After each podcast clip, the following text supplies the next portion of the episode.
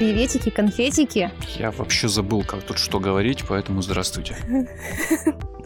Вы слушаете подкаст «Дима, что происходит?» Первый эпизод в 2023 году, между прочим. А, да, мы не очень верим в разделение пространства и времени на года, но факт остается фактом. Прошло очень много времени. Сколько? Недели три, наверное, мы этим не занимались вообще. Да. Поэтому, возможно, что-то утратили по пути. Скажем, что, в принципе, ничего не поменялось. Э, это по-прежнему подкаст, который делает редакция 66.ru, в котором мы рассказываем о событиях, историях, явлениях, которые могли потеряться в жуткой повестке новостей. И ведем его по-прежнему мы. Это Дима Шилков, главный редактор 66.ru. Да, это я. И Влада Имщикова, журналист 66.ru. Да. И сегодня мы откроем наш новый год, наш эпизод с темы неожиданно, не новогодней. Короче, просто поговорим сегодня мы про страны, куда можно уехать из России надолго. Не будем говорить далеко, просто надолго.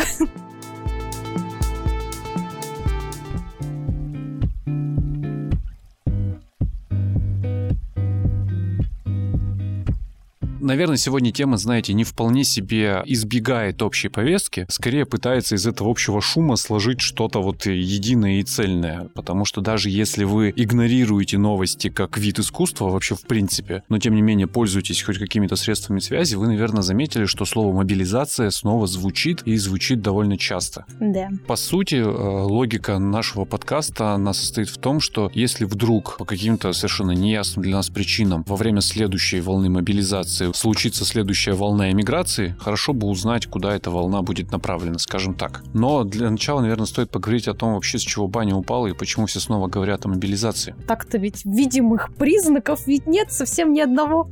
Ну, скорее наоборот, э, скорее наоборот. Мы, наверное, не будем тут пытаться высказать какое-то экспертное мнение, скорее аккумулируем то, что мы слышали, и то, что мы узнали за первые недели наступившего Нового года. А я думаю, вы заметили так или иначе, что заявлений о мобилизации ждали по традиции от Владимира Владимировича Путина, президента Российской Федерации, и якобы он должен был, по одной из версий, заявить об этом во время посещения города-героя Санкт-Петербурга, где он возлагал цветы, встречался с ветеранами и даже сотрудниками оборонного завода по случаю очередной годовщины прорыва блокады Ленинграда. Но прорыв блокады Ленинграда нас в этом контексте не интересует и не беспокоит. Скорее, тут надо поговорить о том, почему этого заявления ждали, почему все ждали мобилизации. Тяжелые слухи об этом носятся, наверное, все-таки с конца прошлого года, и их э, первопричину нужно искать в том, что подписанный Владимиром Владимировичем, уже упомянутым документ о начале частичной мобилизации в России, хотя частичная она только в риторике, артикулируемой ртом, в самом постановлении ничего про частичную нету, ну, в самом этом документе. Собственно, он действует до сих пор, и всех преследовали, ну, всех людей, которые этим вопросом интересуются, преследовали всякие тревожные, ну, или говорящие многом симптомы. Например, мобилизация в России закончилась, но при этом законы и законопроекты, связанные с бронью от мобилизации, с отсрочкой мобилизации, Государственная Дума и иные инстанции рассматривают. Мобилизация в России закончилась, и больше стране новые мобилизованные не нужны, но при этом на упомянутой встрече с сотрудниками оборонного предприятия Владимир Путин говорит о том, что сотрудники оборонного предприятия не будут подвержены мобилизации. Во-первых, ну, в общем, готовится какой-то плацдарм для того, чтобы людей от мобилизации защитить и оставить их на более нужных местах, что говорит о том, что, возможно, она не завершена. Кроме того, люди, которые аналитики, специалисты, которые считают, что мобилизация, вторая ее волна, все-таки случится, они упирают на то, что до окончания боевых действий люди все равно будут нужны. И когда в прошлый раз нам и маршал Российской Федерации Сергей Шойгу, и президент России говорил, что стране нужны 300, если не ошибаюсь, тысяч мобилизованных, то, в общем, глупо предполагать, что 300 человек туда уехали, и, в общем, ничего с ними там не произошло. Люди, им свойственно заканчивать службу, в том числе по мобилизации, ехать домой. Так уж вышло, что боевые действия так устроены, что, к сожалению, люди там получают ранения, погибают. Но, в общем, восполнение этого запаса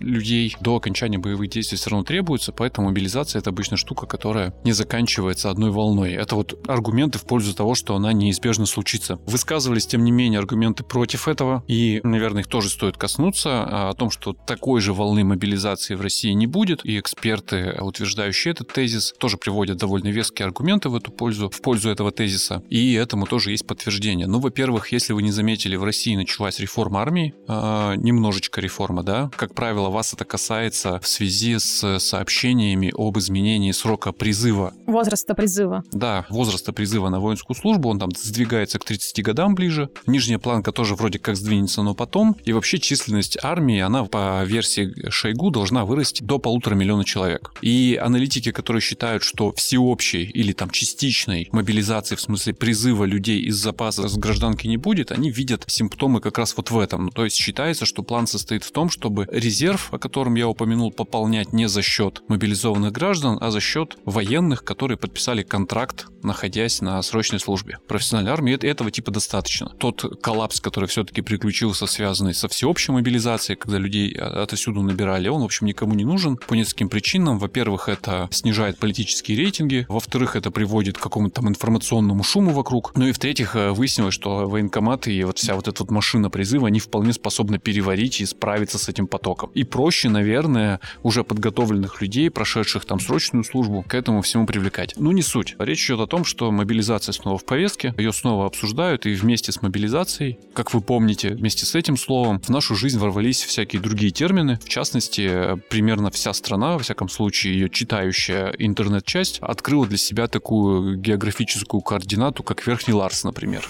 Вот. Да. Слово Казахстан заиграло другими совсем красками и ассоциациями. А, ну и Турция, в общем, тоже перестала восприниматься исключительно как курортное направление, скажем так. Да, ну, в общем, это туризм на несколько месяцев, который начал процветать э, как раз-таки в конце сентября после объявления мобилизации, очень э, был таким показательным явлением. Ну, на Верхний Ларс это вообще там была жесть какая-то, то есть, как все помнят, э, это была гуманитарная катастрофа, там люди стояли в пробках просто по несколько дней. У меня у самой знакомые там простояли неделю, выстраивали живые цепи, чтобы там машины не приезжали. Ну, в общем, там творился просто какое-то абсолютное безумие и вакханалия. Гуманитарная катастрофа, серьезно? Это же ирония была? Этот термин использовали многие СМИ, многие как бы эксперты, волонтеры, потому что люди оказались в ситуации, очень трудно как бы получить там, например, воду, еду, особенно вот в этом а, промежутке, когда ты уже проехал Верхний Ларс, но еще не доехал до пункта пограничного грузинского. То есть ты вот в этой вот зоне, где у тебя нет ни магазинов, ничего, чего и ты стоишь там тоже несколько дней, такой, пам-пам, как здесь жить? В машине,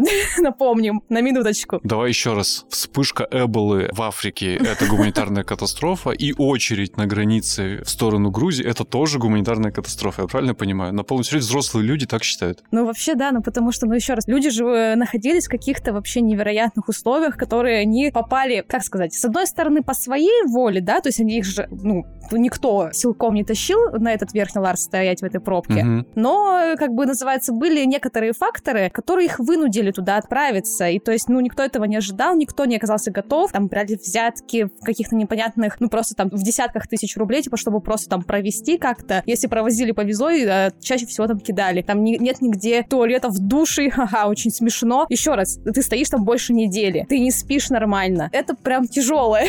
Но я бы хотел еще отметить э, немножко, тут очень важно, значение слова катастрофа. Катастрофа это событие, которое случилось, и его последствия необратимы. Точно на границе Верхний Ларс случилось что-то, чьи последствия необратимы. Люди потом не смогли помыться, не смогли больше никогда в жизни поесть, и последующие поколения никогда не восстановят этот нанесенный ущерб. Ну, знаешь ли, психологическая травма-то осталась. Угу. Теперь, наверное, им всем этот Верхний Ларс по ночам в кошмарах снится. Конечно, можно, да, тут э, говорить, типа, что это слишком громкое заявление, это нормальная точка зрения. Там было очень жестко жестко. Из плюсов не так страшно было на других направлениях, в том же самом Казахстане, куда тоже поехала очень большая часть людей. Но из-за того, что все-таки с Казахстаном у нас больше погранпунктов, типа, чем один, в отличие от Грузии, там это все проходило, ну, в более лайтовом режиме, да, там люди стояли по несколько часов, но в целом они достаточно быстро попадали в страну и уже там оставались на нужный им срок. И, конечно, у нас еще было такое популярное направление, как Армения. Причем странно, что у нас там вот впервые идет очередь Грузия, с которой у нас там нет прямого авиасообщения, сообщения. С Арменией у нас налажено прекрасное прямое авиасообщение из Екатеринбурга хоть каждый день. Ну, ладно, не каждый день, но несколько раз в неделю точно ты можешь спокойно улететь без проблем напрямую. Но все-таки Грузия создает впечатление у людей, вот, видимо, в понимании чего-то более такого европейского, поэтому туда как-то больше стремились, чем в Армению, но все равно там тоже до сих пор там десятки тысяч людей находятся в Армении, там большинство из них, конечно же, в Ереване. Если вообще мы говорим о причинах, типа, почему Подожди, у нас Турцию именно... забыли упомянуть. Еще одно важное направление, это было, конечно, Турция, Турции, оно было чуть ли не самым очевидным. Во многом потому, что там, если я не ошибаюсь, законодательство позволяет легко и законно очень долго жить. Я прав? Турция была потрясающим вариантом еще до 24 февраля, потому что там можно было получить ВНЖ, просто оформив договор аренды жилья. Все, больше тебе никаких документов не требовалось. После 24 февраля, когда началась, на самом деле, вот тогда была такая, как первая волна иммиграции, тогда, кроме договора об аренде жилья, для ВНЖ начали требовать какую-то справку о деньгах. Органам потребовались какие-то подтверждения, что ты здесь собираешься не бомжевать, а все-таки как-то, ну, жить нормально и приносить, э, улучшать экономику Турции, а, а не быть нахлебником. Поэтому, да, конечно, ее тут нельзя списывать со счетов по тому же там сроку пребывания без какого-либо там ВНЖ, не ВНЖ. Турция, как Казахстан, позволяет тебе оставаться там 90 дней. То есть 3 месяца — это вполне порядочный себе срок. И добраться до нее, опять-таки, очень просто. То есть никаких проблем с этим не возникает. Ну и плюс, конечно, близость к Европе из Турции, из Стамбула, из самого большого аэропорта мира ты можешь улететь уже дальше вот вообще в какую угодно точку мира, потому что, ну, будем честны, когда люди экстренно куда-то едут, они, как правило, едут просто куда-то лишь бы уехать, не особо задумываясь о будущем. Те, кто уезжает осознанно, они делают это совсем по-другому, и вряд ли они стояли в пробке на Верхний Ларс, будем честны. Тем не менее, как бы есть более комфортные варианты потом для дальнейшего развития своей жизни, так скажем. Ну, вот, например, как раз-таки, как Турция. Есть менее комфортные, как, например, Казахстан, потому что из Казахстана как-то, ну, сложнее добираться там вот в те же европейские страны, или куда там ты дальше отправишься. И мы бы вряд ли сейчас вообще об этом говорили, если бы могли себе предположить, что сценарий, ну, если вдруг что-то случится снова, что-то связанное с мобилизацией, если бы мы были уверены, что этот сценарий просто повторится. Ну, грубо говоря, выходит первое лицо государства, я сейчас теоретизирую, говорит, вы знаете, мы тут подумали, нам нужны еще солдаты, и люди, которыми солдатами быть не хотят, э, едут, э, в общем, по знакомым уже маршрутам, кто в Казахстан, кто в Грузию, кто летит в Турцию, но так, наверное, не будет, Влада, да, потому что с тех пор законодательство в упомянутых странах, э, мягко говоря, поменялось. Да, произошли некоторые изменения. На самом деле, тут я сразу же сделаю оговорку, что на самом деле все не так страшно. Произошли изменения, главные, в двух странах, в Казахстане и в Турции. Во-первых, в Казахстане отменили возможность визарана, то есть это такой очень непродолжительный выезд из страны, чтобы обнулить свой срок пребывания. То есть ты пробыл 90 дней, выехал на полчаса куда угодно, в ту же Грузию, почему нет, и потом... Из Казахстана полчаса... в Грузию? Э, неважно.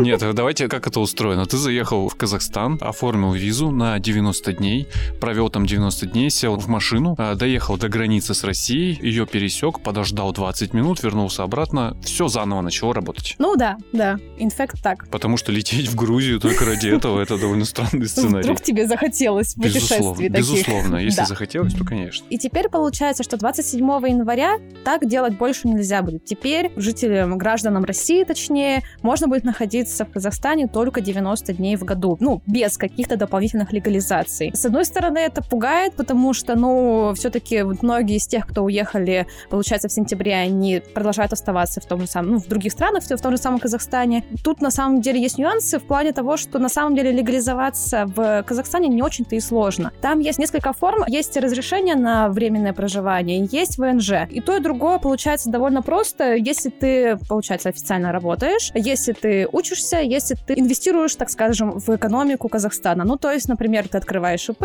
и как бы такой ты вот молодец, и вливаешь средства в развитие страны. А, ну, короче, делайте что-нибудь, не сидите просто на попе. Да, да, Найдите конечно. работу, идите поучитесь чему-нибудь. Да. А, либо, ну, если не получается, откройте свой бизнес на нашей территории. Ну, логичные требования, в общем, понятно. И я так понимаю, что сделать все эти действия точно так же, там, открыть э, свой какой-то бизнес там не сложно, поэтому называется «вдыхаем, панику отключаем». Как бы в Казахстане по-прежнему можно будет оставаться довольно долго без особых проблем. В Турции более запутанная ситуация, потому что изменения произошли не то, чтобы прямо на каком-то законодательном официальном уровне, они произошли на местах, назовем это так. То есть с конца декабря в соцсетях, в СМИ стали появляться сообщения о том, что гражданам России перестали выдавать виды на жительство. Практически вообще. То есть люди пишут о том, что раньше выдавали, там, например, 90% э, было случаев положительных, то есть э, одобряли заявку на ВНЖ. Сейчас 90% отрицательных, то есть ты не получаешь ВНЖ. Причем почему никто не рассказывает, просто нет и все.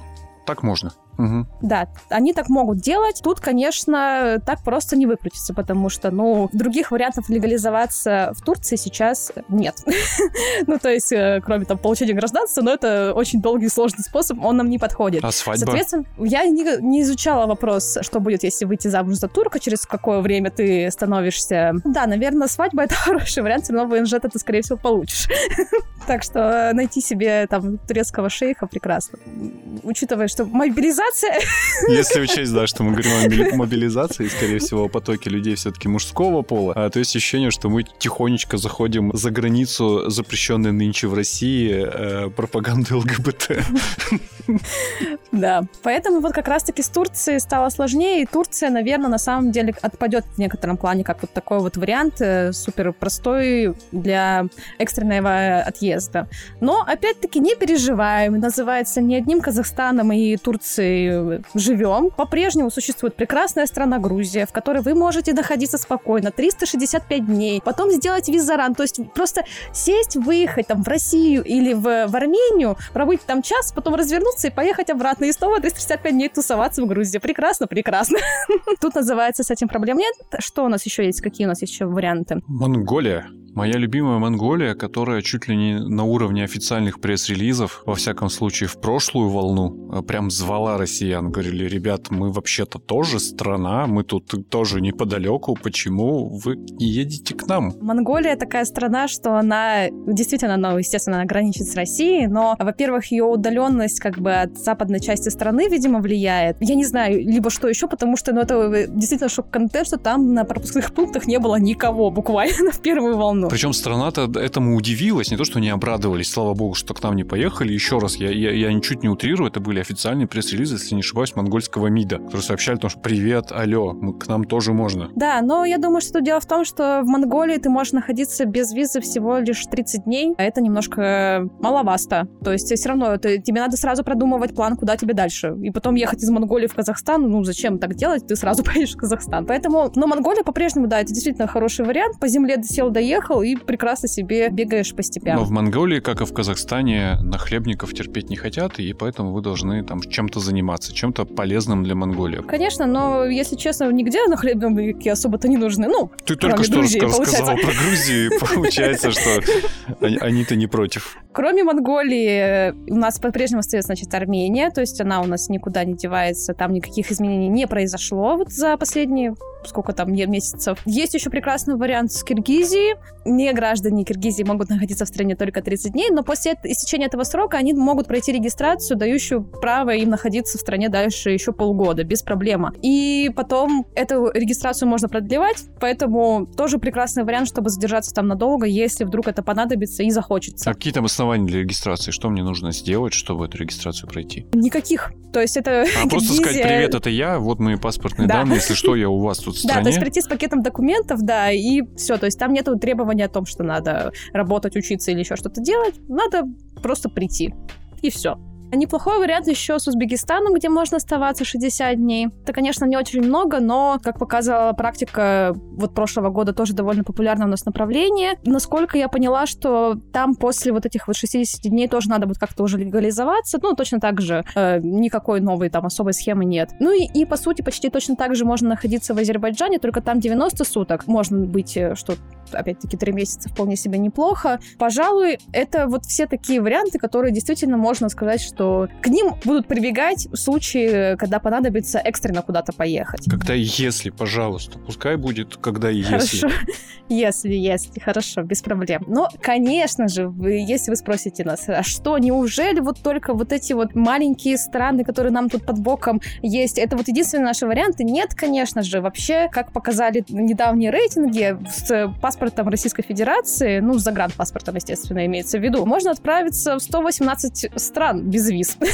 Но есть нюанс, который состоит в том, что добраться до них будет крайне сложно, а находиться в некоторых из них можно, ну, совсем какое-то копеечное количество времени. Например, вы можете без визы уехать во Вьетнам. Все круто, классно, но без визы вы там можете быть всего 15 дней. Очевидно, потому что вас там ждут в отпуск, а не в эмиграцию. Да, естественно. Или, конечно, вы можете полететь в Аргентину, в Бразилию на 90 дней все так же прекрасно, как в Казахстане, но давайте будем откровенны перед собой. Вряд ли, если вам вдруг что-то понадобится резко перемещаться, вы такие, да, Буэнос-Айрес всегда хотел посетить.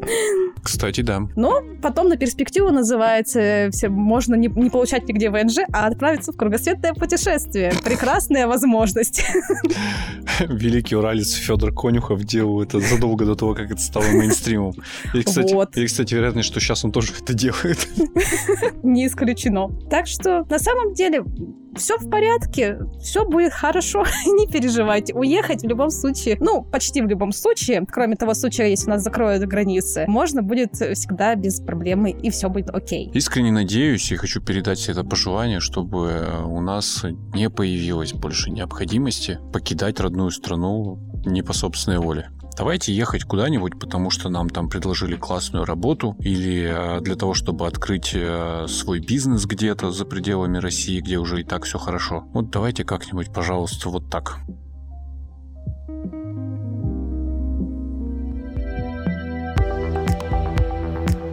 Спасибо вам большое, что вы дослушали этот выпуск до конца. Подписывайтесь на нас во всех социальных сетях, на аудиоплатформах. Мы есть везде. Ну и пишите, конечно же, комментарии, что вы думаете. И, может быть, мы не учли какие-то направления, может быть, вы знаете какие-то потаенные лазейки. Надеюсь, нам эта информация не пригодится, и вам тоже. Скоро услышимся снова. Пока-пока.